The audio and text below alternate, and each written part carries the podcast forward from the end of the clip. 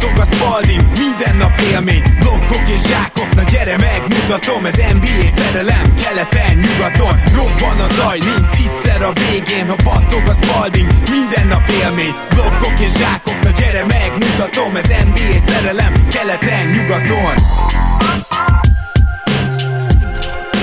Éj jó! Szép jó napot kívánunk mindenkinek, ez itt a Keleten-nyugaton podcast. A mikrofonok mögött Zukály Zoltán és Rédai Gábor. Szia Zoli! Szia Gábor, sziasztok, örülök, hogy itt lehetek. Kedves hallgatók, elnézést, hogy kicsit gyengébb a minőség ma, de nem tudtam bejutni a rádióba, úgyhogy otthonról veszünk, de remélem, hogy egy jó kis playoff beharangozót ilyen minőségbe is szívesen vesztek, már csak azért is, mert most öt párharcra kerül sor, és akkor a következő adásunkban a maradék három párharc, illetve négy búcsú is lesz.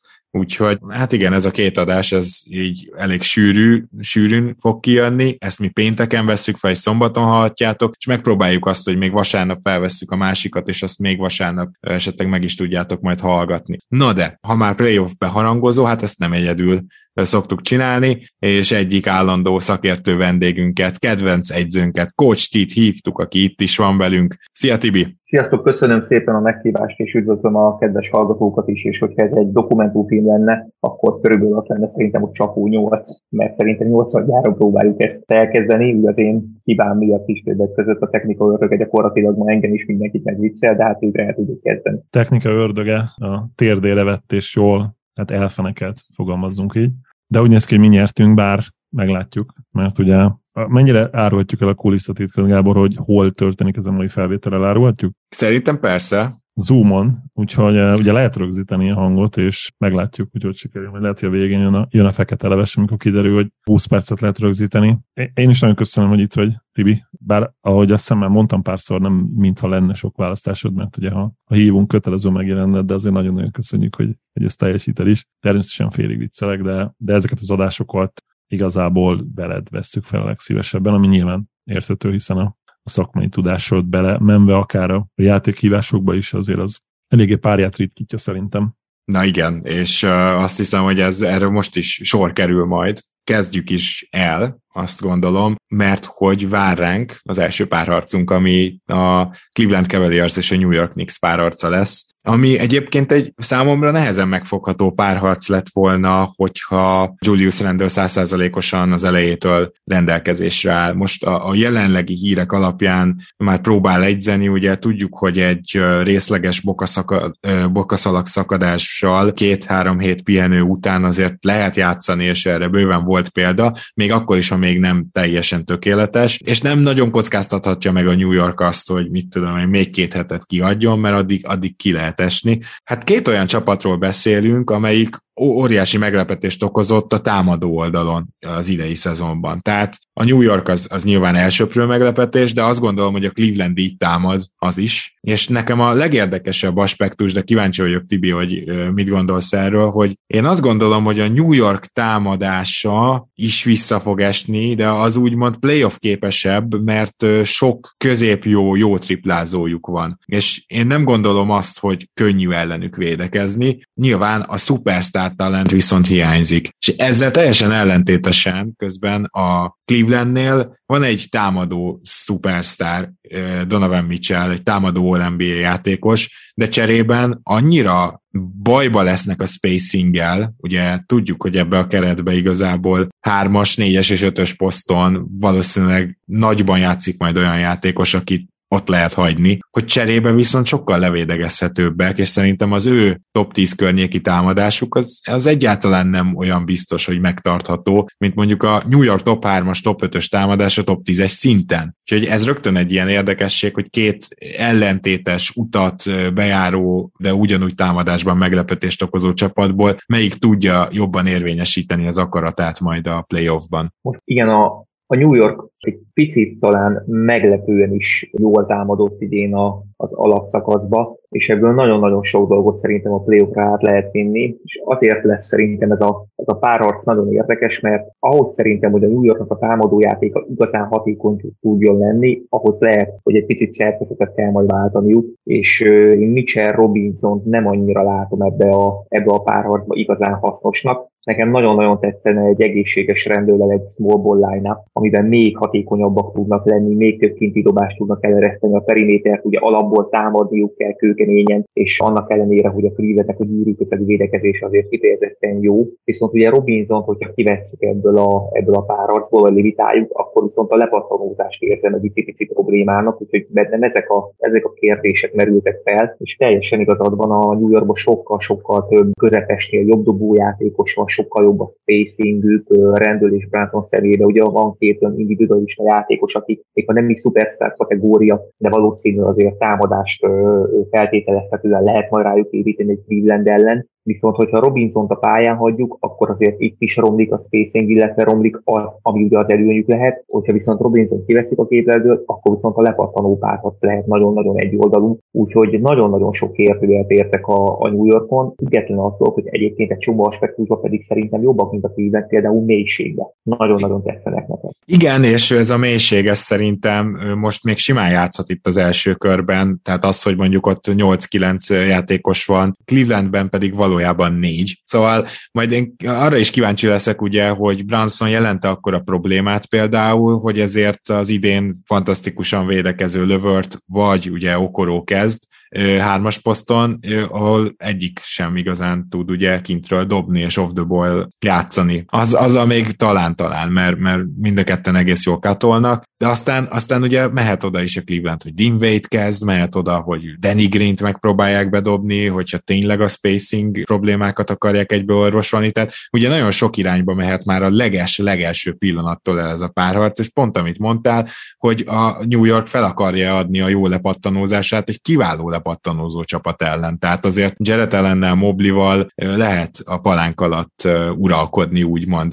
Én úgy látom, de kíváncsi vagyok Zoli, hogy mit gondolsz erről, hogy a párharc, hogyha egy ilyen lassú, ilyen grind fesztiválba megy át, az inkább a Clevelandnek kedvez, mert nekik ugye pont a, a magas fokú pontgyártás, a 130 pont megdobása lehet az, ami a playoffban nem reális, hiába, hogy amúgy mondom, jól támadtak ők is, de, de amikor viszont egy ilyen szoros meccs, kevés ponttal, akkor nekik jobban jön majd az, hogy a top-end talentnél ők a jobbak. Viszont ha sikerül a New Yorknak felgyorsítani a tempót, ha a New York talán meg tudja azt csinálni, hogy ne annyira védekezésről szóljon a párharc, bár ehhez szerintem többet kellene rohanni, mint amennyit egy Tibodó csapat szokott, az, az viszont egyértelműen nekik kedvez. Tehát itt én azt gondolom, hogy minél magasabb pontszámú lesz egy meccs, annál valószínűbb, hogy a New York nyeri megfogom ezt is, egy, amit mondott Tibi, hogy a lepattanozás is ugye az alapszakaszban ugye Nix az egyik legjobb lepattanozó csapat volt, még meglepetés, számomra meglepetés, hogy a Clevelandnek ez nem volt az erőssége, még azzal az egyébként szerintem tényleg impozáns frontkortal sem,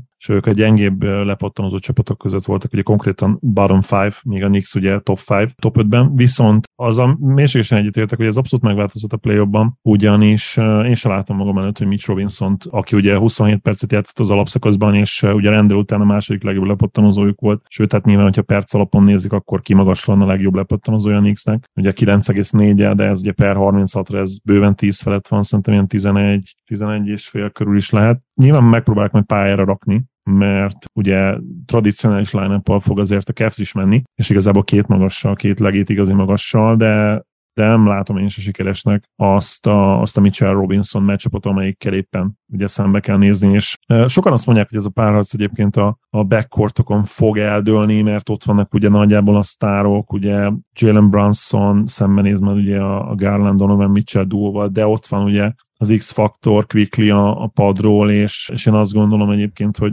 hogy mellette Quentin Grimesra is, bár nyilván nulla playoff tapasztalata van még, de azért lehet számítani arra, hogy szerintem egy 18-20 percet fog játszani az első meccseken. Szerintetek, uh, bocs, Zoli, szerinted is kérdezem, meddig fog tart, meddig tart majd az, hogy Quickly a padról jön? Most tényleg azért, mert ha belegondolsz, akkor Mitchell és Garland 40 percezni fog, tehát általában ketten a pályán lesznek. És mm. azért azt hülye lenne Tibodó nem kihasználni, mert hogyha fenn van Quickly, Berett és Branson, akkor itt valaki ebből a kettőből lehet, hogy kettőt is majd kell, hogy fogjon, tehát nem tudod őket elbújtatni, és azért sem Mitchell, sem Garland nem elitvédők, és még finoman fogalmaztam. Igen, abszolút, ez, ez biztos, hogy egy jogos szempont, de egyébként a másik oldalon is, tehát hogyha Grimesre gondolok, ugye neki az alapszakaszban nagyon nagy szerepe volt, és egyébként egy underrated, egy alulértéket része annak, hogy a Knicks ilyen fellendülést mutatott a támadó oldalon idén, mert gyakorlatilag kezdő volt végig, és ugye nyilvánvalóan kezdő lesz a play is, és egy olyan off-ball játékot tudott nyújtani a pálya széthúzásával tényleg ő, ha nem is elit, de, de elit kategória alatti nagyon erős, nagyon jó dobó már idén. Kb. semmi más nem tud csinálni de, de nem rossz védekezésben sem a fegyelmezett védő, ugye nem, nem akar másfél stílt átlagolni, nem ugrik el a labdákra, lábban jól leköveti az ellenfelet, és egyébként pont egy ilyen típusú védő kell egyébként Mitchell ellen, amikor ugye váltásoknál majd ő lesz rajta, de hát azt hiszem, hogy ő is fog kezdeni rajta, és Branson Garlandon logikusan inkább. Jól mondom, valószínűleg ez lesz a meccsap. Én százszerzelékig biztos vagyok benne, hogy ez így indul majd, és akkor még ehhez Quickly ugye lehet, meg Berett is jó védő, igen. tehát hogy uh, nem igazából sem, igen. azért Vagy ennyi beszélgetés után már egyértelműen kimondhatjuk, hogy a New York iszonyatosan rossz matchup a Clevelandnek, mert még abba is gondoljatok bele, hogy oké, okay, hogy rendből mondjuk nem egy annyira jó védő, de hogyha el tudja kerülni a New York a switcheket, már pedig ugye Tibodó gyakorlatilag erre építette fel az összes védekezési sémáját, amióta az NBA-ben van, hogy, hogy ne kelljen mindent switchelni. Tehát ha ezt el tudja kerülni a New York, akkor még az sem igazán tudja kihasználni majd Mobley, vagy nem tudom én Jared hogy, hogy hát rendől nem túl jó védő. Tehát azért itt kifejezetten szar ezt én így e- ezen a ponton már kimondanám. Igen, hogyha kicsit feljebb megyünk majd, és itt átdobom a szót Tibinek, ugye a wing pozíció a Cavs gyakorlatilag legnagyobb problémája volt egész szezonban, és egyébként itt is meglepően jó matchup lenne a Knicks számára a Cavs. Hogyha ez nem változott volna valamelyest meg, de de nyilván azért azt ki kell emelni, hogy nem, nem csak Levert, Okoró és Ozman egyébként, de, de Stevens játéka is azért javult folyamatosan a szezonban, és képesek voltak a pálya mindkét oldalán. Nem mindegyikük ugye túvé teljesítménybe, nyilván egy Csedi, bár, bár harcos védő, de, de ő elsősorban szerintem támadásban volt inkább konzisztens, és azért őt lehet majd támadni, de hogy, hogy javult ez, de egyébként még itt is meg lenne, tehát egy, egy Randall és egy Berettel pont olyan típusú játékosok, akik szerintem támadásban, úgyhogy ugye a Cavs védekezik, nagyon jó meccs matchup lenne nekik ez. És nyilván aztán persze azt is meg kell említenünk, hogy, hogy ez a matchup előny azért, azért Moblival és ellennel az igazi magas posztokon azért megszűnik, de, de a Knicks small ball line nagyon-nagyon potens lenne egy egészséges rendőrrel, akinek ha, nyilván, ha jól megy játék, mert rendőrnél ugye hozzá kell tenni, hogy, hogy nála abszolút benne van, ugye már tudjuk egy terített betli a play és hogyha ezt hozza, és hát ugye sérülten lehet, hogy ezt fogja hozni, akkor, akkor nyilván nagyon-nagyon nehéz erre építeni, és, és persze az is kérdés egyébként, hogy ki fog játszani a Cavs-nél, mert ugye Chedi nagyon konzisztens idén tényleg támadásban, nagyon jó triplázik, még egy kis védekezést is tényleg oda tud rakni, ugyanez a típus egyébként, mint Grimes ebből a szempontból, hogy nem ugrik ez semmire, stíl és blokk nem fog tőle jönni, de szépen leköveti, fegyelmezetten leköveti lábbal a támadót, és alig faltól. Úgyhogy nagyon kíváncsi leszek, hogy ő mennyit játszik, meg arra is kíváncsi leszek egyébként, hogy, hogy Rubionak juthat-e bármilyen szerep ebbe a párharcban, mert ebbe azért nem vagyok biztos, hogy ilyen Knicks backcourt ellen, tehát ő ilyen szerintem ilyen vésztartalék kategória lesz valószínűleg és inkább, inkább nagyobb ingekkel Levertnek lesz nagyobb szerepe, Csedinek lesz akár nagyobb szerepe, nem hiszem, hogy Rikit ebben nagyon bele fogják dobni, hogy bele akarják dobni. Igen, nekem nagyon-nagyon tetszik ebbe a Knicksbe az, hogy az a smallból, amit felváltoltunk, az nem azért állna fel, hogy a, a viszonylag jól egy-egyező játékosok a Cleveland magasai támadják, és ott legyen egy olyan alapmiszmeccselő, mert nem fog kialakulni Mobley ellen, hanem pont azért, hogy a Clevelandnek a hátvédjeit, ugye Mitchell és Garlandot lehessen agyon támadni folyamatosan, és azért kell a jó spacing, hogy ne nagyon tudjanak lesegíteni a játékosokról, hogy a Cleveland ne tudjon tömörülni, és hogy a kiosztásokból minőségi dobó helyzeteket tudjanak még ugye kidolgozni, amiben viszonylag jók is tudnak lenni ebbe a play -ba. És hogyha a Knicks védekezésben össze tud tenni egy olyat, hogy a Cleveland hátvédjeire fókuszál, a hármas posztot pofátlanul feladja, ugye a 4-es 5 posztot pedig feladhatja, hiszen ugye sem Móbli, se ellennek nincs igazából dobása, és nem tud mind a kettő a Dunkett állni egész mérkőzésen, szóval muszáj nekik is egy picit azért tágabban játszani, akkor a Cleveland bajba lehet támadásba. És hogyha a Cleveland bajba lesz támadásba, akkor ennek a Knicksnek azért bőven lesz előnye, hogyha ilyen pofátlanul feladnak játékosokat, és ennyire szűkítenek, akkor azért a lepattanózás is tudják valamennyire kompenzálni, mert ugye nem periméterről kell sok esetben visszamenni a pattanókért, hanem tömörülnek, hogy ott lesznek. Én ezt látom, és bár ugye gyakorlatilag a legtöbb szájt, illetve a fogadóirodák is a Clevelandbe tartják esélyesnek, nekem pont ez a szegmens szól a mix mellett, hogy egy picit komplexebbnek értem őket, hogyha a playoffot veszik alapul. Eljött a tippelés ideje, és nagyon nehéz dolog szerintem, mert ha jól érzékelem, mind a hárman teljesen egyetértünk abban, hogy ki van meccsap előnyben, de közben az All-NBA szintű játékosuk, vagy hát rendelt ugye tényleg csak mondjuk idézőjelbe lehet ide rakni, de azért megint lehozott egy fantasztikus szezont, és egyre jobb formába került a szezon végére, tehát ő az, aki sérült. És ez mindenképpen faktor. Az a baj, hogy rendelnek az ISO játéka és a pontjai egy playoffban biztos, hogy kellenek, mert szerintem a Cleveland annyira meg fogja tudni oldani a védekezést, hogy ne dobják rommá őket, és akkor viszont azért kell majd egyéni ilyen kőből vizet fakasztó játékos is, és az, az nem annyira Branson, az Randall a Knicksnél. És ha ez nincsen, akkor bajban lesznek, és nem tudjuk pontosan, hogy milyen állapotban van Randall. Úgyhogy én most tippelek egy 4-3 Clevelandet, de ha egy 100%-os rendőllel menne bele ebbe a párharcba a Knicks, akkor a tippem az most 2-4 lenne. Zoli? Én is 4-3 tippelek a, a Cavs-nek, de legszívesebben bemondtam volna egy Knicks 6 meccset, ami valószínűleg nagyon sok hallgatónk számára meglepő lenne. Én nagyon-nagyon bízom abban, hogy Jalen Brunson elképesztő lesz, tehát tavalyi playoff szintet fog hozni, vagy még jobbat, és ezzel nem lepne meg, ha meccselni tud tudná Micselt,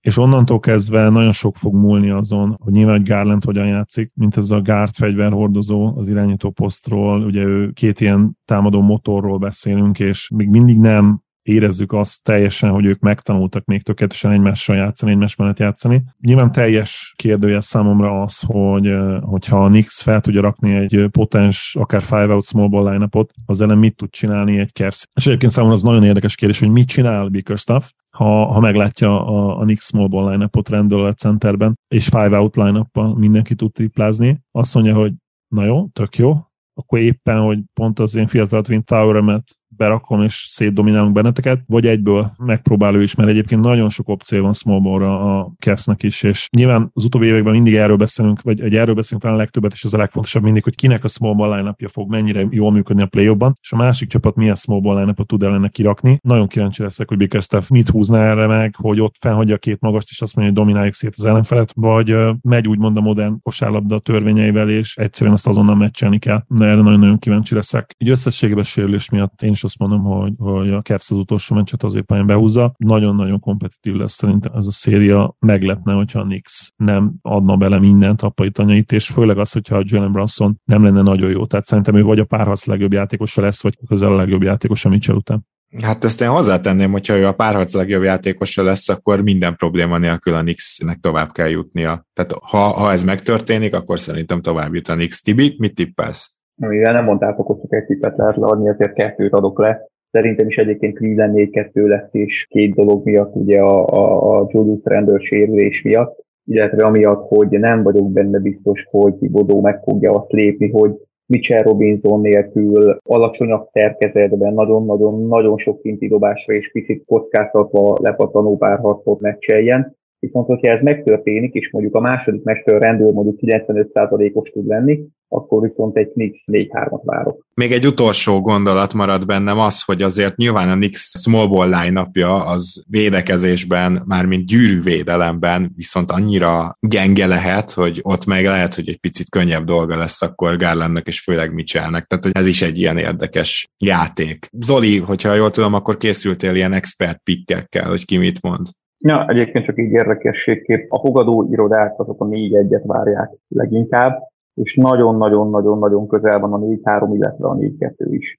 Uh-huh. Tehát ott azért egyértelmű Cleveland fölényt várnak. Ugye hármunk közül te elvártál a legfölényesebb, úgymond fölényesebb 4-2-t, és Zolival mi 4-3-at tippeltünk. Zoli, a expertjeink, azok mit mondanak? Az ESPN szakértői egyébként inkább, inkább TV felem mennek, és náluk nagyon, nagyon sokan várnak egyébként hét meccset, de főleg a Cavs tippelik hét meccsen, tehát ők is szoros párharcot várnak, de 13-an várják a Cavs továbbítását, és csak négyen a Knicks-ét, tehát szinte mindenki úgy gondolja, hogy a Knicks nagyon-nagyon meg tudja nehezíteni ezt a párharcot, tehát szinte mindenki látja, hogy ez egy nehéz meccsöp lehet a Cavsnek, de úgy gondolják valószínűleg, hogy Mitchell szerepe és a, és a hazai pálya és a, egy esetleges hetedik meccs, aminek úgy tudjuk ugye, hogy kb. 79-80 százalékban nyeri meg a hazai csapat, ezek így összességében túl nagy előny, ami, ami a legalábbis ugye ezen szakértők szerint nem fog tudni áthidalni a, a Nix. Nagyon-nagyon kíváncsi vagyok erre a párcra, az egyik legizgalmasabb lesz szerintem, meg az egyik legjobban várt, de ez nagyon sok párharcra igaz idén egyébként. Szerintem sokan várják a Sacramento Golden State párharcot is, annak ellenére, hogy nem hiszem, hogy hogy feltétlenül ilyen izgalmakat tippelnek. És én azt hiszem, hogy ennek a párharcnak az elején fontos ezt kimondani, hogy én nem tartom lehetetlennek, hogy a Sacramento tovább jusson, de az nem rajtuk múlik. Tehát az a problémám, és ez volt egész évben a problémánk, hogy ezzel a védekezéssel igazából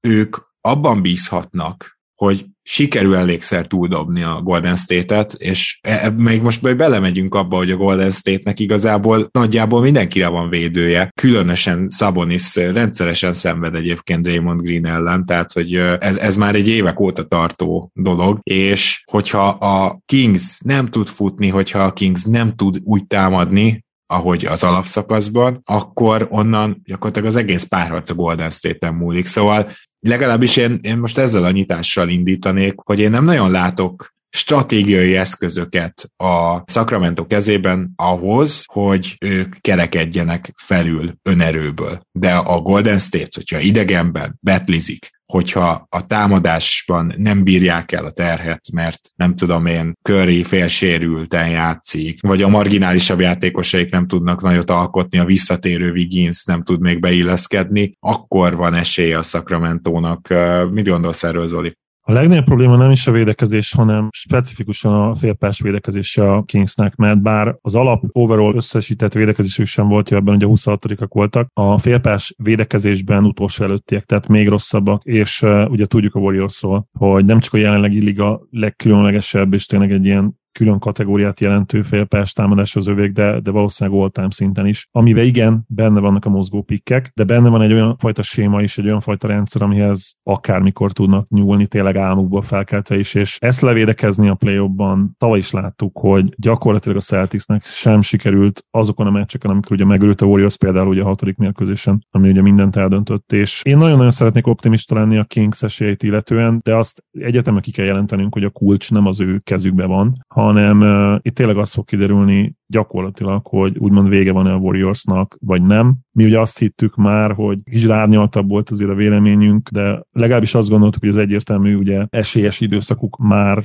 a múlt, és ez lehet, hogy igaz is volt egyébként annak ellenére, hogy, is, hogy ugye tavaly nyertek, de, de szurkolóik idén is, és azt kell mondjam teljes joggal, nyilván arra számítanak, hogy ők felkapcsolják azt a bizonyos playoff kapcsolót, és ez ki fog derülni, mert ha, ha vannak itt tényleg belső problémák, ha kiderül, hogy, hogy idegenben tényleg ennyire impotensek tudnak lenni a playoffban is, ha Kings viszi a, a hazai pálya lendülete, úgymond, és ez, a, ez az újdonsült, tényleg ez a light the beam energia, ugye, hogy fölöljük ezt a bizonyos lézert az égig, akkor itt esetleg túl tudnak hidalni ezen az alapvető rendszer problémám, mert itt mielőtt belemegyünk a meccsapokba, arról kell tényleg beszélni, hogy borzasztó a félpályás védekezése a Kingsnek, a Warriorsnak pedig oltám szinten is az egyik legjobb, hanem a legjobb. És ha azt gondoljuk, hogy ezen túl lehet lépni, akkor nyilván az kell, hogy fakadjon abból is, hogy a Warriors nem teljesen önmaga. Azért az nagyon érdekes, hogy a Golden State Warriorsnak a támadása az mennyire a shootingon alapszik, ugye nem támadják a gyűrűt, kevésszer állnak a vonalra, de ezért van az, hogy az alapszakaszban ez egy közepes támadás, mert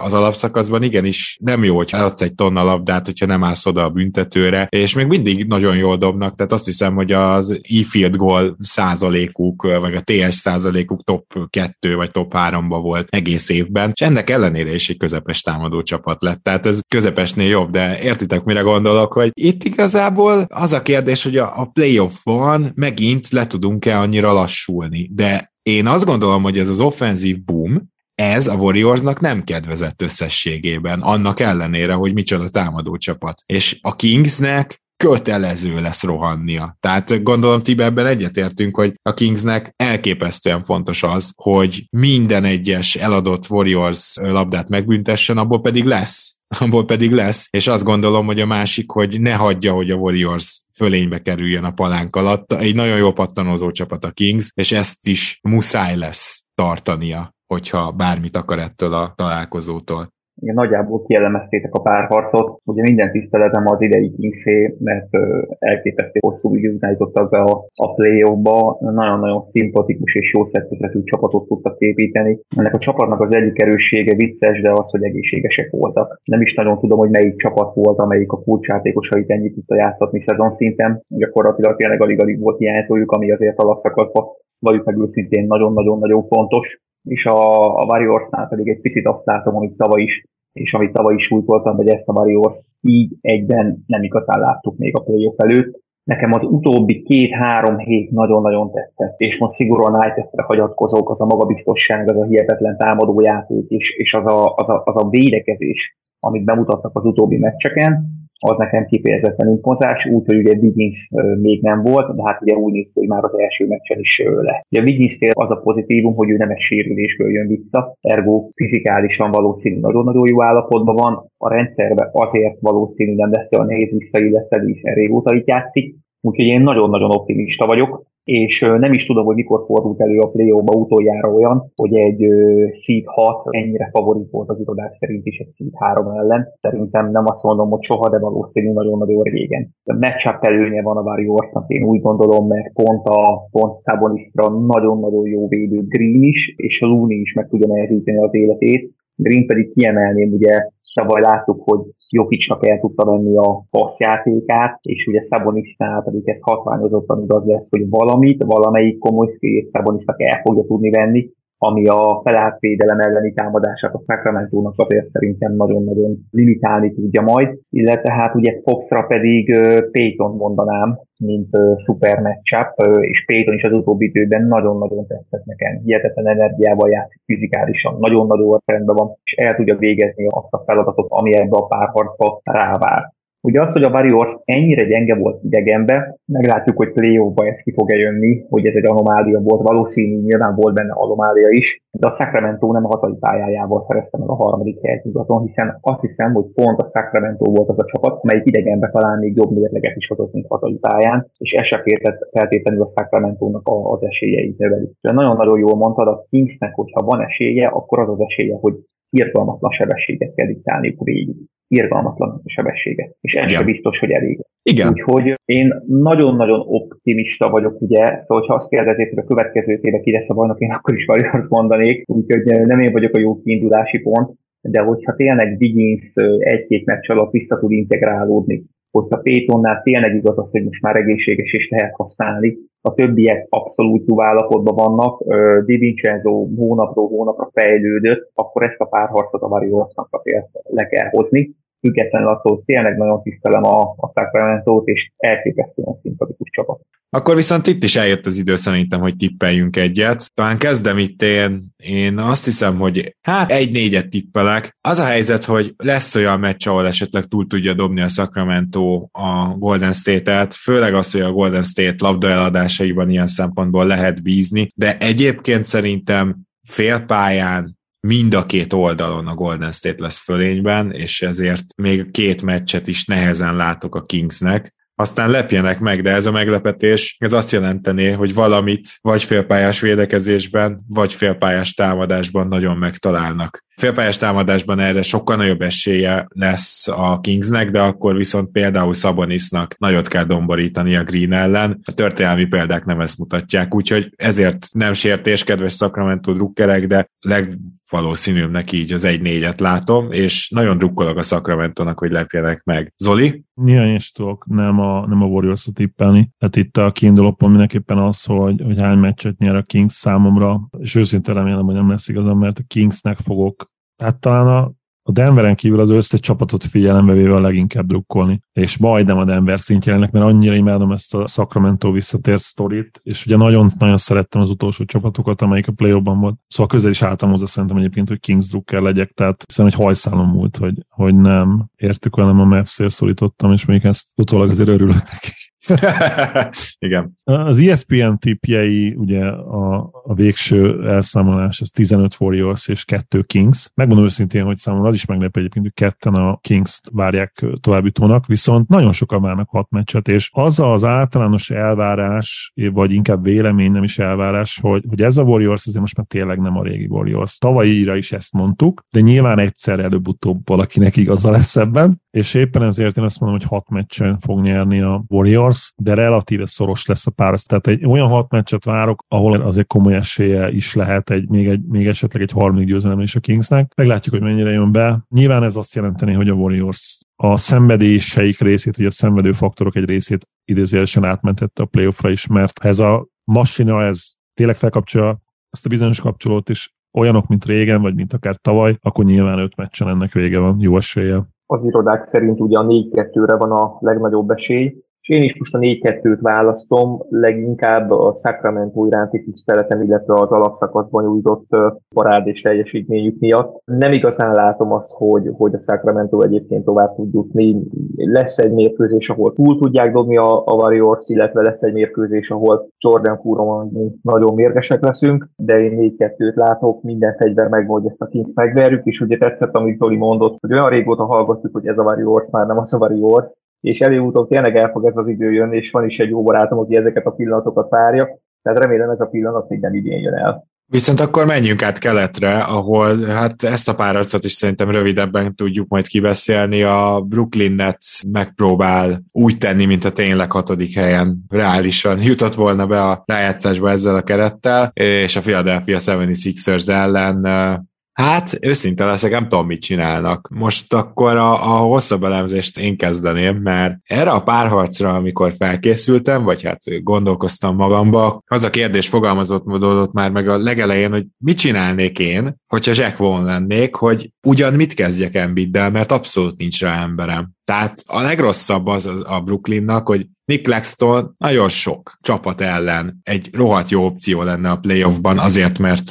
végig lehet váltani ugye egytől ötig szinte azt a csávót. De de most nem az. És azért azt mégse csinálhatja az ember, hogy sárpot játszatja, még ki nem faltolódik, és aztán Claxtonnal együtt a pályán vannak, mert az meg teljesen tönkreteszi a támadást. Úgyhogy leginkább azon gondolkozok, hogy Embiidet gyakorlatilag minden egyes Philadelphia támadásnál duplázniuk kell, és aztán ebből kimenni, vagy pedig hát végig switchelni mindent, és azt mondani, hogy Embiid dobjon 60-at. És szerintem akkor, ha ezt választja a Brooklyn, akkor tényleg képes lesz Embiid 60-akat dobni. Tehát ez nem, nem túlzás és nem vicc. Zoli, te látsz bármilyen taktikai fegyvert, amivel a Brooklyn itt mondjuk meccseket nyerhet például? Annyira jó, hogy, hogy ezzel kezdted, ezzel a felütéssel tényleg podcastelnünk kéne mert én a direkt válaszsal készültem, és szerintem ez lehet az egyetlen realisztikus terv, és, és egyébként a 2004-es 5-ös szezonban lennénk, mindjárt megmondom, hogy miért, akkor ez egy, ez egy akár működő taktika is lehetne. Ugyanis szinte egyből erről a párharcról a, a 2004-es 5-ös szezon is, ugye Amere nagyon híres, 40 pontot átlagolok a play a Spurs ellen párharca jutott eszembe, és egyébként amikor készültem erre az adásra, akkor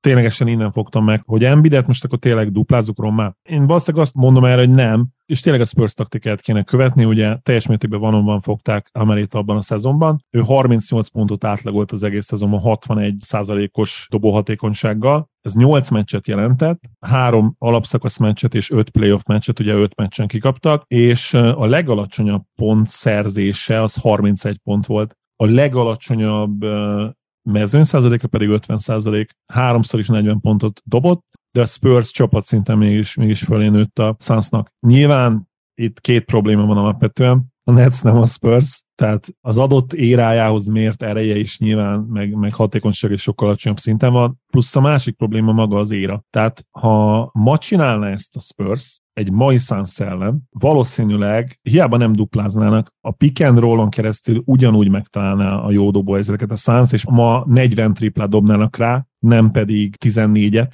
mint 2004-5-ben, és ezáltal ez a taktika borulna is az egész. Tehát a végkövetkeztetésem sajnos az, hogy semmit nem tud csinálni a Nets, mert egyszerűen, ha, ha tényleg nem duplázzák, akkor lehet, hogy nem 40-et fog átlagolni, hanem 45-öt. Ha egészséges nyilván nem bítet, ezt hozzá kell tenni és Harden meg az a probléma, hogy, hogy ugyanúgy a magáét faltokból össze fogja rakosgatni, és még ha őt a legjobb védőidőt tudod felváltva is fogni, és ebben a meccsabban egyébként tök jó potenciálban a Netsben egy Harden elleni kettős védelmet kirakni, akár felváltva, akár ugye duplázva. Harden úgyis valahogy össze fog hozni meccsenként 7-8 büntetőt legalább, azért be fogja dobni a tripláinak mondjuk a 35%-át, és valahogy ezt a 20 pontot össze fogja rakni, és akkor már tényleg nagyon az kéne, hogy Harris semmit ne dobjon be, hogy Maxinek nagyon rossz szériája legyen, tehát több betli kell ahhoz, hogy onnantól kezdve bárhogy szoros legyen ez a pár. Tehát alapvetően nem nagyon van szerintem fegyvere a Netsnek, de mégis így próbálnám meg, mert még mindig talán ez a leg, esélyesebb, hogy nem duplázol, és megpróbálsz levédekezni mindenki más. Na Tibi, te neked ugye most még nem vagytok teljesen túl az szezonon, de nem egyszer kellett, hát világklasszisok ellen készülnöd, olyan csapatok ellen, aminek a költségvetése a négyszerese, ötszöröse, esetleg tízszerese a te csapatodénak, úgyhogy végül is ez a, ez, a, ez a feladat, hogy sokkal durvább játékos kerettel rendelkező csapatot valahogy levédeni, ez egy párszor megküzdöttél vele. De most mit csinálnál a Netsz helyében? Hogyha most meg kéne fejteni, vagy, vagy meg kéne találni azokat a pontokat, hogy a Netsznek hogy lehet esély, akkor egy kicsit úgy érezném magam, mint egy ilyen durcás kisfiú, aki mindenféleképpen bele akar kötni a Philadelphiába, és keresi az anomáliákat, és bele belekapaszkodik az ilyen szinte belekapaszkodhatatlan esélyekbe. Hát nagyon sehogy az a baj. Hogy azon mosolyogtam itt magamban, amikor Claxtonról beszéltél, hogy a Claxton egy kicsit jobb fit lenne, vagy az átlagnál jobb fit lenne Embiid ellen, most se igazán lenne a netnek esélye. Szóval tényleg olyan kapaszkodóink vannak, amik valójában nem kapaszkodók. Ez a csapat, ez pontosan tudjuk, hogy ez nem egy keleti hatodik, ez a csapat, ez egy playoffért küzdő jó esetben csapat, vagy egy play küzdő csapat, akik próbálnak most bizonyítani, nyilván meg fognak dögleni a pályán, a BB oldalon egyébként jó dolgokat fogunk tőlük látni, mert a switchek működni fognak, szerintem a periméter játékosoknak meg fogják nehezíteni az életüket. Összességében egy olyan ellenfél jön, aki nem csak elő a játékba extra, hanem úgy a védekezésben is nagyon-nagyon extra egy olyan ellenfél ellen, ahol igazából még a támadás se tudjuk, hogy pontosan hogy fog működni. És nyilván most abban lehet itt bízni, hogy Mikael Bridges folytatja az alapszakaszban látott szenzációs játékát, hogy Spencer Dinwiddie playmaking nem tudom, magához képes, majd, majd még a Prime-nál is egy picit erősebb lesz, esetleg a Houstonban a közepes dobók nem dobnak olyan jól, csak az a baj, hogy ebbe a csapatban nincsenek. Szép felszólás volt a Houston, de értjük, hogy Mori és Harden miatt miért Jaj, volt. Ú, bocsánat, elnézést, tesz, igen, igen, igen, elnézést, elnézést. Uh, igen, abszolút egyébként Harden nevel csillogít a szemem előtt, ugye, meg a, meg a statlapok. Igen, Harden jövőre fog a, jövőre fog a Rocketsban játszani, nem idén. Igen, igen, elnézést, ez tényleg egy frajdi elszólás volt. Szóval gyakorlatilag ez a Sixers szerintem egy hihetetlenül jó felépített csapat. Én már nyáron is azt mondtam, hogy nagyon-nagyon tetszik, hogy hogy erősítették meg, hogy milyen pászülők jöttek bele, még úgy is, hogy PJ Tucker magához képest azért nem teljesít jól. Ez egy nagyon-nagyon jó csapat, és én a tippelést el is kezdem, hogyha nem probléma. Én azért tippelek négy egyet, mert egyszerűen az NBA annyira speciális, hogy baromi nehéz bárkinek bárki ellen négy meccset csinorba nyerni. És ez az egyetlen indokom, hogy egyszerűen a nagyszámok törvény alapján a Brooklyn egy meccset be fog majd nem is mákolni, hanem lesz egy meccs, ahol egy picit jobban dobnak, kicsi átswingel lesznek, a Sixers meg egy kicsit gyengébben megy, és még az is lehet, hogy ez a mérkőzés az nem szoros mérkőzés lesz, hanem nem tudom, hogy 25 pontos győzelem, mert a Sixers azt mondja, hogy akkor ezt most elengedjük. De négy egyet tippelek, és nagyon-nagyon szimpatikus neked ez a Brooklyn, ez egy szerethető csapat, de hát ez a csapat, ez, ez nem egy, nem egy playoff kompatibilis, és nem egy, egy playoff menetelésre tervezett roster, de hát tudjuk, hogy miért. Aha, Zoli? Az a probléma alapvetően, hogy, hogy annyival jobb opciói vannak a Sixersnek, és nem is feltétlenül rossz terület, mert ugye a Netsben tökéletes roleplayerek vannak. Csak az a probléma, hogy nincs ugye ki köré építeni, és éppen ezért a, ezek a kiegészítő emberek, és itt még mindig Bridges az, akiről leginkább el tudjuk képzelni, hogy ő, hogy ő fel tud nőni a feladathoz, de, de őszintén én tőle se várom el. Tehát teljesen más lesz a playoffban, így teljesíteni, vagy teljesen más lenne a play így teljesíteni, mint a trade deadline után az alapszakasz azon szakaszában, amikor egyébként is ugye tele vagyunk olyan játékosokkal. Ugye nem kell messzebb mennünk, mint saját csapattársa Cam Thomas aki megint hozott egy 40 pontos meccset a Igaz, mondjuk, hogy az első kettő vagy három, azt hiszem négy vannak a szezonban. Az első hármat azt mondjuk legit időszakban érte el még inkább, de, de hát mondjuk ezt az utolsó 40 pontját sem tudom nagyon komolyan venni. És akkor a másik oldalon találtak egy Jalen McDaniel, ezt nem találtak, hanem egy nagyon jó cserét csináltak érte, és ő meg, tehát neki úgy, hogy ugye van egy Harden, és sőt, uh, nyilván van egy Embiid, de utána is még van egy Harden, sőt, még van egy Maxi, akiről lehet úgymond játszani, akiről le lehet játszani. Nem tudom, a magyar kifejezés mi erre, ugye ez a playing off-off. A lehető legkönnyebb szerepük van ezeknek a srácoknak, és teljesen más, mint akár még egy Joe Harrisnak is, aki ugye tudjuk, hogy tavaly például betlizett a play a, a Bucks ellen, és gyakorlatilag neki is, és az összes, összes, tényleg összes Nets roleplayernek gyakorlatilag 40% körül kell triplezni az, hogy legyen esélyük, és alapvetően ezen fog múlni, és ez egy, ez egy olyan esetőség, vagy egy olyan leírás, ami nem vezethet egyszerűen négy győzelemhez. De az, hogy szétdobják magukat, és potenciálon felül játszanak, akkor benne lehet két meccs, nem, nem lepne meg, ha nyerne két meccset valahogy a Nets, egyébként öt meccset fog tippelni Filinek, de nem látok olyan meccsapot sem konkrétan, tehát egy Dinwiddie Harden meccsapot is nyilván Harden fogja megnyerni annak ellenére, hogy, hogy vannak kérdőjelek, Claxton Embiid meccsap nem kérdés. Záró gondolatként tényleg, hogy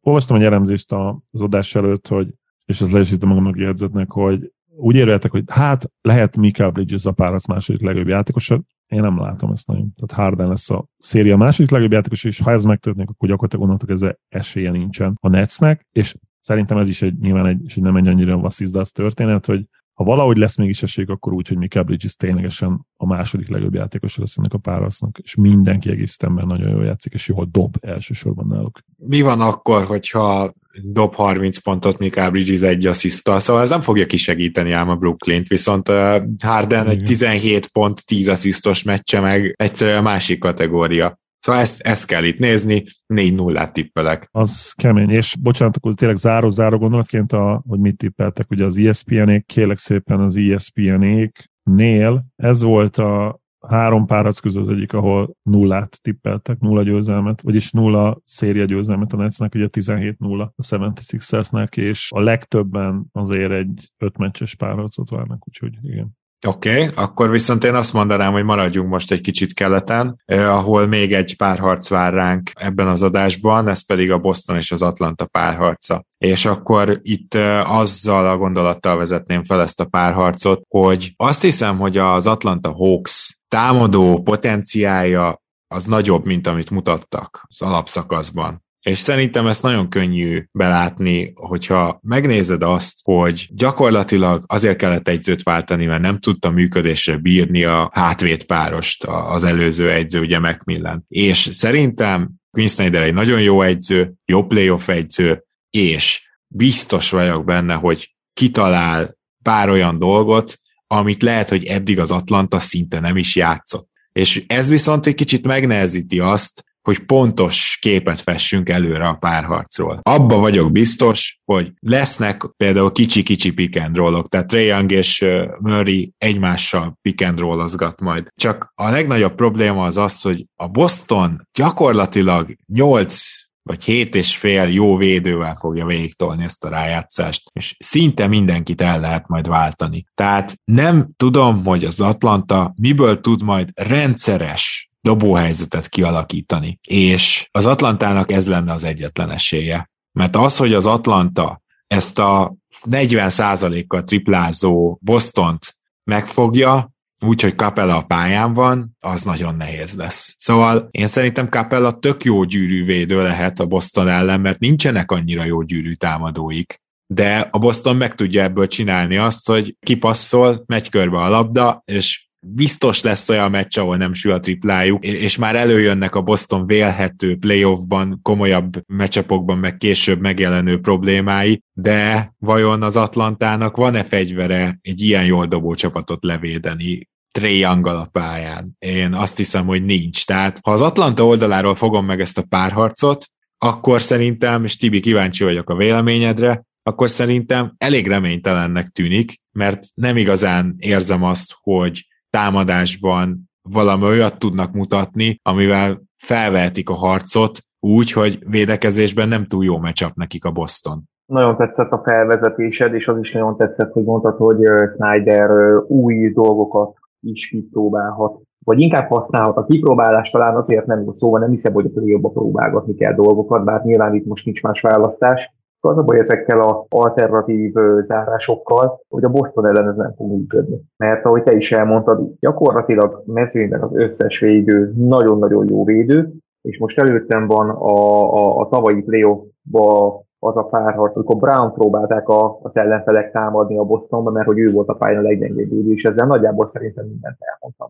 Ezt a Boston, ez az Atlanta egyszerűen nem fogja tudni semmilyen komfortzónán kívüli dologra kényszeríteni és az előző párharc után meglepő, de én azt mondom, hogy ez a párharc még könnyebb lesz. Szerintem az Atlanta még kisebb ellenállások a Boston ellen kifejteni, mint a Brooklyn, akár a Philadelphia ellen, és egy meccset elcsíphetnek természetesen, és kifoghatnak egy jó dobó formát, de jelenleg nem látom azt a taktikai elemet, nem látom azt a matchup előnyt, nem látom azt a kapaszkodót, amivel itt a Boston ellen bármit is lehetne tenni. Ugye a 538 13% esélyt ad a Hawksnak a továbbjutásra, ez szerintem teljesen reális, de én úgy gondolom, hogy a 13% ez nem a, a szakmai kusztokból tud összejönni, hanem az olyan dolgokból, amik ugye egyik csapatnak se kívánunk, sérülések jönnek közbe. És ebből jön össze szerintem a 13% Egyszerűen négy győzelmi tartó párharcba nem fog tudni a Hawks semmit találni.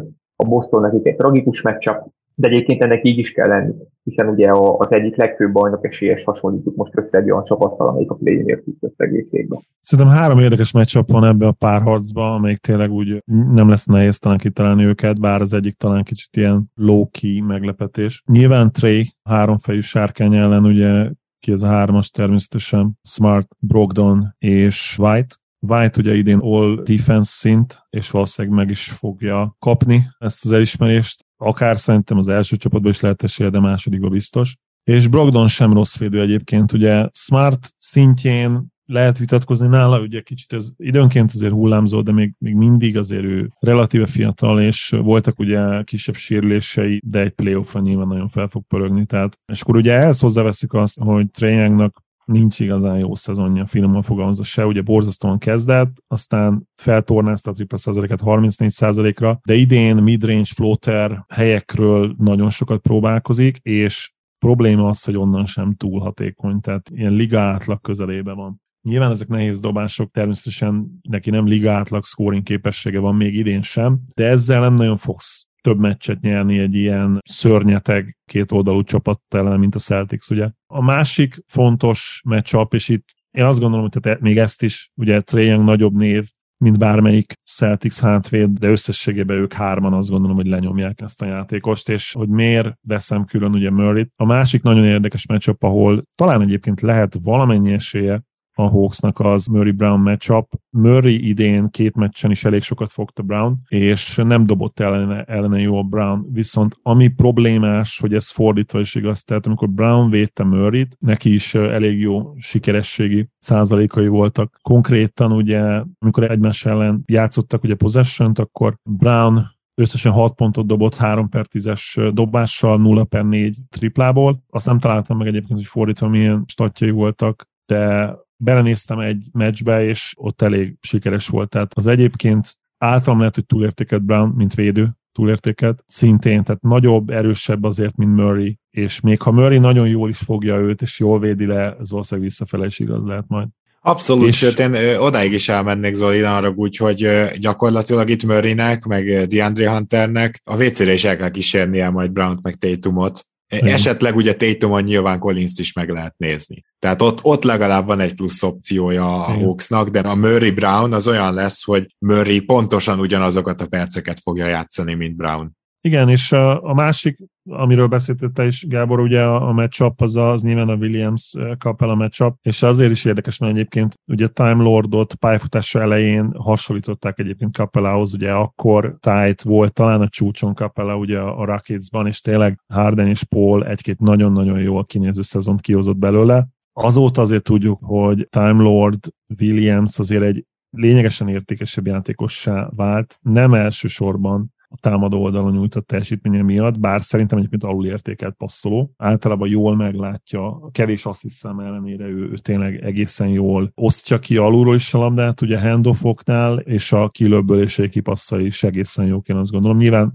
nem, őt egyáltalán nem duplázzák, tehát nem is nagyon van esélye természetesen nagyon passzolni. Mint rimrunner, ebben is szerintem egy kicsit jobb lett, mint talán a legjobb kapelá, bár itt a legközelebbi ez, a, ez az összehasonlítás, és nyilván a, a védekezésbeli sokoldalúság az azért ég és föld. Capella jobb gyűrűvédő, valószínűleg, bár ez sem teljesen biztos, de összességében védekezésbeli sokoldalúságban, váltásoknál kirohanni kicsikre ebben sokkal, sokkal, sokkal jobb. Williams, hát nem véletlen, hogy, hogy Williams a liga egyik, hanem a legjobb védőjének írtuk többször is a podcastben. És akkor ugye van a pattanózás abban is, nagyon hasonlók, talán Williams még jobb is, mint a jelenlegi kapela. Úgyhogy ezt a meccsapot is megnyeri szerintem Cson nélkül a Celtics, és, és nem tudok elképzelni olyan szenáriót. Olyan esetőséget, ahol itt tényleg komoly esélye lehet a Hawksnak, én négy egyet tippelek, egy meccsen egy nagyon jó Young előjöhet, de maximum öt meccs, és természetesen jó esély van a söprése is. Én itt szeretnék egy picit megengedőbb lenni a gyengébb csapat felé. Én 4-2 tippelek, és mindezt azért, mert szerintem az Atlanta egy nagyon jó egyzővel okozhat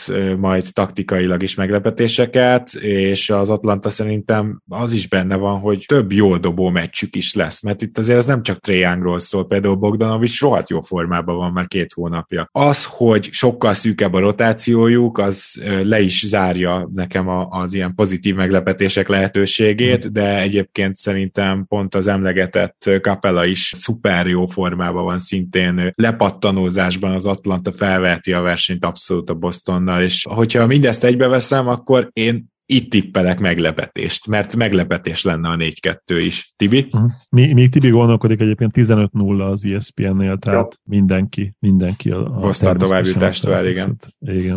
És a legtöbben öt meccset tippeltek. Én a 4-0 és a 4-1 között heszitáltam. Nekem ez az Atlanta egyáltalán nem tetszik, nagyon jó edzőjük lett, ez igaz, viszont a kezdőötösbe gyakorlatilag olyan konstans jódobó játékos kis tudással nincs. Tényleg Bogdanovics az, aki a padról beszállva illetve ugye Szedik V, aki, aki el tudja még úgymond kapni a fonalat, akik ugye kintről tudnak veszélyeztetni. Az sincs igazán előttem, hogy a lepattanó harcot meg tudják nyerni, vagy hogy ennek akkora jelentősége lesz, hogy ez akár mérkőzés győzelmekben manifestálódjon. Szóval nem akarom megbántani az Atlanta drukkereket, és ugye itt azt szerettem volna mondani, hogy azt a hármat, de közben megtudtam, hogy van egy 90 fős Facebook csoportjuk, úgyhogy azért ezt a tömeget nem akarom megbántani, de egy picit sajnálom, hogy ez a csapat van most itt, és hogy ők jutottak be a, a play-offba, mert szerintem ők abszolút nem play-off kompatibilisek, nem várok tőlük semmilyen meglepetést, nem tűnik nekem ez a párharc sajnos igazán izgalmasnak, és valószínűleg ezt a párharcot fogom a legkevésbé követni,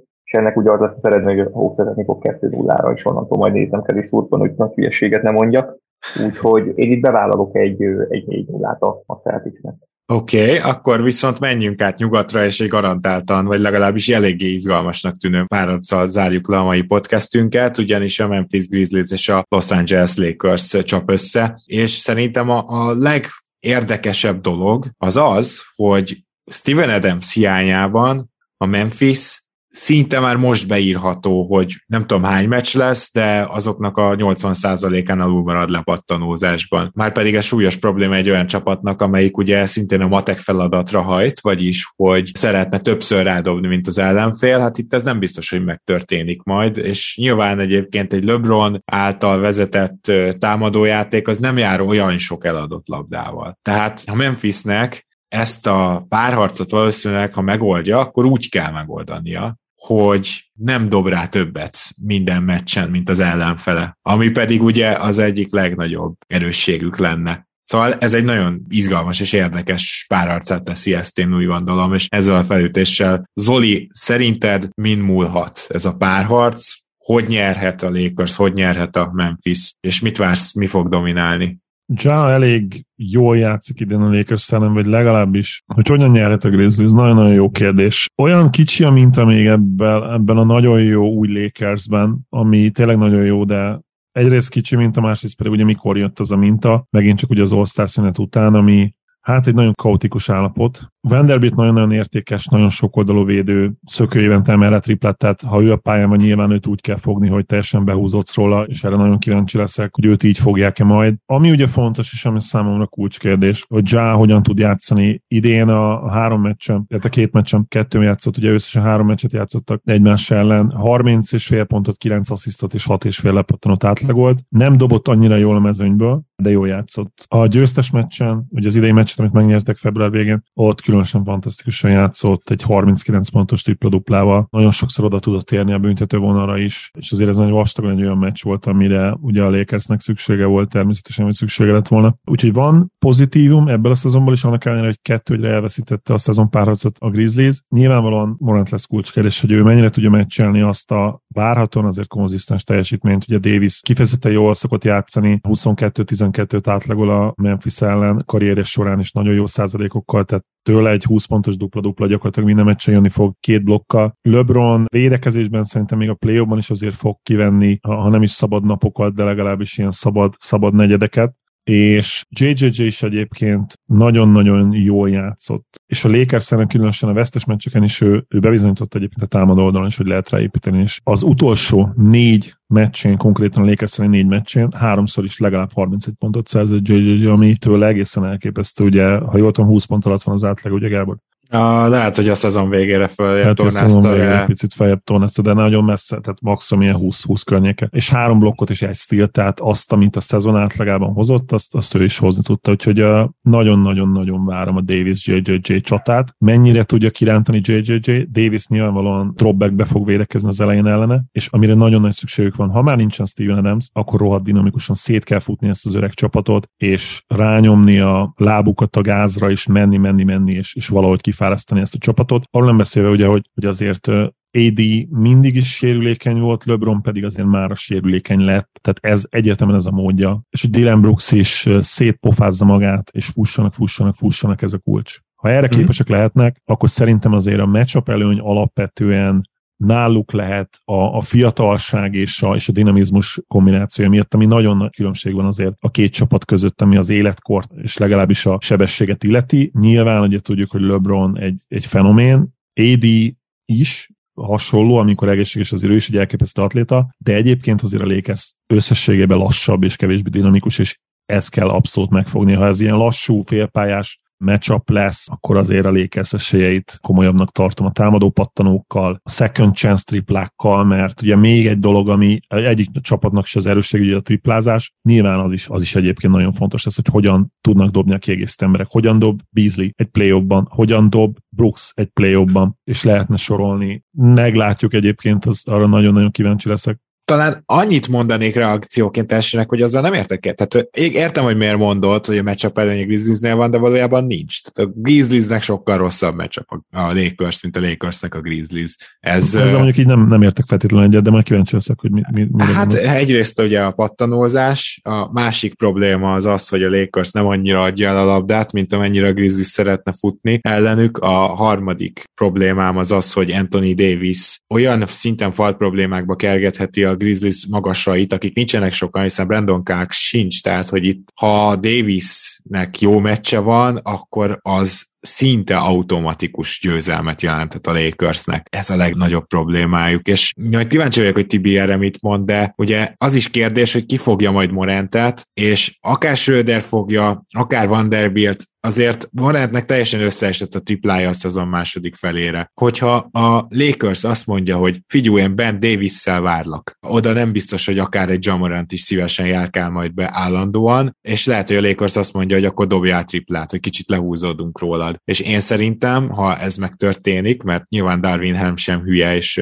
nem szeretné azt, hogy Jamorant harcolja ki azokat a faltokat Davisen, akkor viszont a Memphisnek a támadójátéka teljesen megállhat. Azért a másik oldalt is érdemes megnézni. Talán azt mondhatnánk igen, hogy igazából a Lakersnek se túl jó meccsap a Grizzlies. Én azt hiszem, hogy a Lakers lassítására igenis megvannak a jó eszközei a, a Grizzliesnek. Talán Davis a legnagyobb probléma, de egyébként Brooks most már az elmúlt években hagyományosan jól fogja James-t. Nyilván ettől még James lehet, hogy lehoz egy 25 Itt pont. Ez jó, idén is nagyon jó. Igen. Igen, a meccs, egyik meccs. igen, igen, igen, és hogy lehet, hogy 25 pont 7 assziszt 7 lepattanót ettől még lehoz James, csak hogyha őt tudod lassítani, akkor azért félpályán meg lehet fogni ezt a Lakers, mert hát itt nincsen nagy, nagy spacing, hogy itt ne lehessen besegíteni, behúzódni, és összességében azt akarom mondani, hogy ebből, amit eddig felsoroltunk, az következik, hogy ez egy védekező párharc lesz, az pedig azt jelenti, hogy lassú párharc lesz, az pedig a te saját szavaiddal, Zoli, azt jelenti, hogy ez a Lakersnek jobb matchup, mert ha nem tud rohanni a Grizzlies, akkor talán félpályán nagyobb támadó potenciál van még így is a Lakersben. Szóval,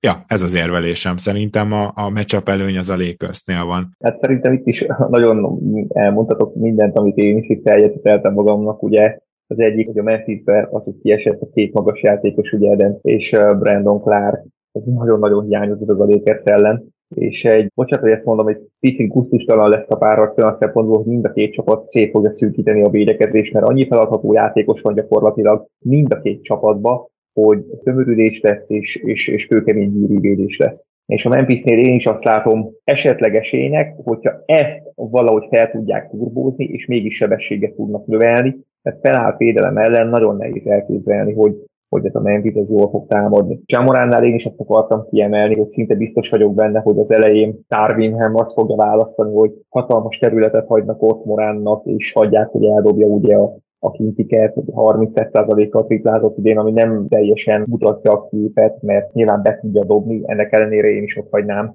és megnézném, hogy mit fog csinálni. Ugye a Dylan Brooks az nálam egy örök probléma, hogyha hozzá kerül a labda, akkor mi fog történni, általában rossz dolgok történnek, illetve ugye JJJ-nek a fault problémája, az meg meccseket tud konkrétan eldönteni, hiszen hogyha ő az első negyedbe, vagy az első fél időben három-négy faultot beüt, onnantól úgy gondolom, hogy a Memphisnek azon a meccsen nagyon-nagyon pici esélye lesz. Úgyhogy egyébként a Lakers se fog tudni igazán jól támadni szerintem bal ellen, és ők is küzdeni és szembeni fognak támadásba. Most ugye a Minnesota ellen is egy olyan mérkőzés hoztak le, ahol látszott, hogy, hogy playoff körülmények között az ő támadójátékuk sem kifejezetten playoff kompatibilis. Úgyhogy ez nem lesz egy szép párharc, eszméletlen git fog menni, és egy picit azt látom, hogy ebből, ebből a Lakers tud kijönni jobban, mert azok a dolgok, amik ahhoz kellenek, hogy a Memphis futni tudjon hogy könnyű gólokat tudjon kiharcolni, az a Lakers ellen nem fog menni, főleg ugye a James Control game alatt nem, ahol minden egyes támadás meg lesz szerkesztve, precízen le lesz játszva, és esetleg a végén lesz belőle egy nem annyira kvalitásos kintidobás, egy Schröder tripla, egy tripla, de ezek után a támadások után egyszerűen nem lehet futni. A Lakers vissza fog rendeződni, és felálltvédelem elleni támadásra fogja kényszeríteni a Memphis, és az a Memphisnek egyszerűen nem látom, hogy hogy menne jól Esetleg, hogyha tényleg olyan dobóformát fognak ki, de ez meg gyakorlatilag bármelyik csapatra elmondható. Úgyhogy én is úgy érzem, amit Gábor mondott, hogy itt a matchup előny az inkább a Lakers lesz szó jelenleg. Én amit nagyon szeretnék, és tudom, hogy Jenkins nem fogja meghúzni, és lehet, hogy amint meglátom ezt az első meccsen, akkor már azt fogom mondani egyből, hogy akkor ez a loser mentalitás, és akkor menjetek is vissza, hogy, hogy biztosan Tillment kezdeti Davison. És e- ezzel már szerintem önmagába úgymond rendezkedsz a lakers és, és azt akarod játszani, amit ők tudnak. Én alapból úgy indulnék ki, hogy egy Morant, Bain, Brooks, JJJ és megmondom ezt még az is lehet, hogy Luke Kennard kezdő, tehát őt is beraknám, és Kennardot raknám rá Russellre, és azért szeretném Kennardot ugye a kezdőbe, mert nagyon-nagyon jó formában van egyrészt a támadó oldalon, nagyon fontos része ennek a Grizzliesnek, és ha valahol el tudod rejteni, akkor az igenis a kezdő, és Tillment abszolút a cseres sorra, és nyilván Jaren Jackson Jr. 42 percet elvárom tőle, hogy játszon, Jamorantól elvárom a 42 percet, Dylan Brooks-tól elvárom a 40 percet, Desmond Bain-től kicsit azért talán hajlamosabb sérülésekre tőle is azért egy 38-40-et. Tehát ne szórakozzunk már, a playoffról beszélünk, ne kezdjük ilyen. Nézzük meg, hogy mire jut Tillman, mennyire tudja lefárasztani Davis-t. Keményen védekezik rajta párszor odaüt, lefaltolja, Davis nem dobja mindig olyan jól a büntetőt, de ne legyen már ez a taktika, nem legyen az a taktika, hogy fiatalok vagyunk, szétfutjuk és szét atletizáljuk a Lakers, és igenis egy hetes rotációval elindulunk akár, és elfelejtjük a Santi Aldámákat, elfelejtjük a, a David Rodikat, és nyilván a, a Tyus Jones szerepre is koncentrálunk, tehát Tyus Jones nagyon sokat fog játszani, 30 percet, és akár lehozok egy meccset hat játékossal, de de nem megyek bele ebbe a mecsapoljunk a Lakers ellen dologba Tillmennel, tehát, de úgyis ez, ez fog történni. Hát meg érted, hogyha azt mondod, hogy fussanak, azt nem lehet hat emberrel. Szóval ez ellen. Hát azért szerintem egy első körbe egy ilyen fiatal csapatnak lehet. Tehát most, ha meg akarod verni a Lakers, szerintem ezen keresztül vezetne az út. Nem tudom, most ki, ki tudsz hogy megpróbálni, tehát te Kancsart játszottál ebbe a párazba? Nem, őt, őt nem játszhatnám. Én azt hittem, hogy szinte lelested a jegyzeteimet, mert teljesen ugyanazt akartam Kenárdal mondani egy az egyben, hogy ő, ő neki most játszania kell, és az a legfontosabb, hogy Kenárdot el lehet rejteni a Lakers ellen védekezésben. Abszolút. Tehát itt nem lesz az, hogy Kennard, főleg, főleg ugye Brooks képes úgy védekezni, hogy csak a leges legutolsó esetben cseréli el a pick and roll-t. Tehát azért, mert, mert hogyha nagyon könnyen mondjuk James elé oda tudna kerülni Kennard, azzal le lehetne kergetni, de ha ezt ki tudod kerülni, akkor bőven Vanderbilt bárkit foghat, érted? Tehát, hogy én azt hiszem, hogy például Beasley is, hogyha pályán van, és Bain-t fogja, akkor Bain szét kell futtatni, mert Beasley ezt nem fogja bírni, meg állandóan ugye rosszul kommunikál, ilyeneket kell kihasználni a Memphisnek, hogy nyerhessen, mert matchup hátrányban van. Gyors kérdés tőled, Gábor, ki a fenét tudsz még pályára rakni? David Rodit sem tudsz a pályára rakni. Ó, pályán lesz ő is, meg Áldama is. Lesz ő, Bizt, biztos vagyok benne, hogy mind a ketten pályán lesznek. Ajaj. De akkor Lofton biztos, hogy nem. Tehát uh, nyilván Hát figyelj, Lofton az attól függ, hogyha Davis az egész felső sorát kipontozza a Memphisnek, akkor de, de akkor annak a mesek uh, már nem lesz értelme. Nehéz lesz ezt megtippelnem, hogy már egyébként a saját érvelésemet is tökre el tudom hinni, meg azt is el tudom hinni, hogy a Lakers frontcourt ellen egyszerűen ez a tartalékos Grizzlies nem lesz elég. Tehát ne, nem, még most sem tudom, mit fog tippelni, pedig lassan kell. Igen, eljött ez a pillanat, de akkor először Tibi, te tippelj kérlek. Nekem egyébként Zolinak nagyon-nagyon tetszett a, az ötlete tanácsa a Memphisnek, hogy, hogy egy picit hülye hangzik, de hogyha ki kell véreztetni a játékosokat, hogy tovább is, akkor ki kell véreztetni, mert még mindig jobb fáradtan tovább jutni, mint közepesen fáradtan kiesni, ami közhely, és én se látom, hogy ez meg fog történni, és szerintem is olyan rotáció játékosok fognak a Memphisnél pályára lépni, akiknek egyszerűen ez sok lesz, és az Lakersnek ajándék lesz, amikor ezek a játékosok a pályán vannak. Kenát szerepeltetését pedig én is nagyon-nagyon támogatom, már csak azért is, mert azért a Memphis spacing problémákkal küzd, és ő ezt meg tudja oldani, és pont a Lakersnek a támadó sziszteme ellen, illetve amiatt, mert ők sem támadnak jól őt az ötbe, ugye fal ellen, el lehet majd dugni. Hú, de nehéz. Hát ez, ez annyira nehéz, hogy Lakers 4-3-at tippelek, és egy picit ezt is szeretném, nem azért, mert a Lakersnek szurkolok, hanem azért, mert független attól, hogy ez a két csapat nekem nem annyira szimpatikus, ez egy barom jó párharc lesz. Ez nagyon izgalmas lesz. Nem lesznek színvonalas mérkőzések, de izgalmas mérkőzések lesznek, és itt szeretnék egy game látni hatalmas James teljesítményen a végén, úgyhogy én 4-3 véget tippelek. Zoli? Macik hét meccsen. Uh-huh. Jó, a kettő eredménnyel kacérkodtam, ez a kettő volt az. nem, nem tudok mást mondani, úgyhogy legyen ez 4-3 Lakers. Az a helyzet, hogy simán benne van az is, nem is, megváltoztatom, 4-3 Grizzlies tippelek, és elmondom miért, azért, mert a Lakersnél simán benne van az, hogy egy hosszabb párharcban James is belesérült, meg akár Davis is, de a kettő közül az egyik. Nagyobb a kockázat egyszerűen a Lakersbe, és az is elképzelhető, hogy LeBron lehoz két szupersztár meccset, de a harmadikon már nem fogja tudni ugyanazt a teljesítményt. Még ő végül is egy sérülésből jön vissza. Nem gondolom azt, hogy LeBron most jelenleg készen áll egy teljes playoff menetelésre. Úgyhogy... Úgy tűnik, szerintem se. Ja, ja, legyen 4-3 Grizzlies. ESPN egyébként 9-6 a Telly a Lakersnek, de nagyon sokan közülük is, tehát ebből 5 tipp is, tehát a 9 Lakers győzelemre tippelő szakírók közül 5 is úgy gondolja, hogy ez a győzelem 7 meccsen fog megszületni, tehát az gyakorlatilag mindenkinek konszenzus, hogy ez egy 6 vagy 7 meccses párharc, és szerintem is nagyon-nagyon-nagyon meglepő lenne, hogyha bármelyik csapat a másik irányba el tudná vinni ezt. Yep. Jó, hát akkor végigmentünk ezen az öt párharcon, amit mára terveztünk. Coach, Kedei Tibor, nagyon szépen köszönjük, hogy ma is hát itt a szaktudásodat hozzáadtad a műsorhoz, és hát nyilván a playoffban még úgy is találkozunk egy párszor.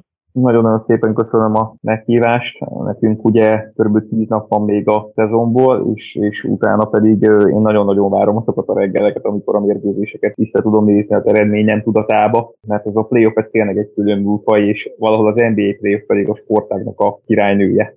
Úgyhogy köszönöm szépen a meghívást, és mindenkinek jó szurkolást kívánok. Sziasztok! Én is nagyon köszönöm, hogy itt voltál, Tibi. És úgy szokás szerint nagyon magas színvonalon értékelted az eseményeket, ugye esetünkbe a, ténylegesen a playoff matchupokat, azt hiszem, hogy valóban ez a legizgalmasabb időszaka az NBA-nek. Nyilván egy döntőnek külön hangulata van, de én egy kicsit talán még, még jobban élvezem a playoff elejét. A döntőre úgy már, főleg ha olyan csapatok vannak esetleg, amik nem annyira érdekesek számodra, egy döntő abszolút tud izgalmas lenni, de ilyenkor az elején tényleg olyan, olyan érzés van az embernek, hogy áll a kisgyerekként a fagylalt pult előtt, és nem tud választani a 15 íz közül, mindegyiket ki akarja próbálni. Úgyhogy nagyon izgatottan várom a szombat estét, és örülök, hogy itt lettem. Szia Gábor, sziasztok!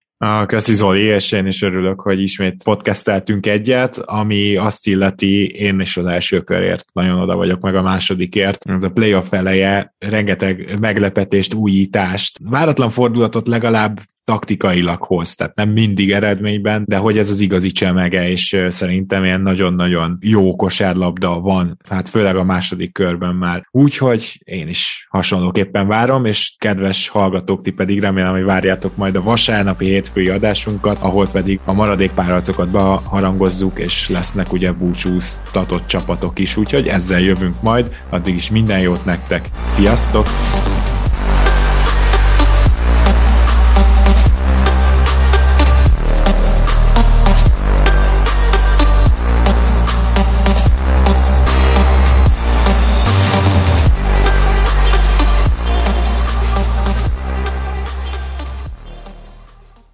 Ez a műsor a Béton közösség tagja.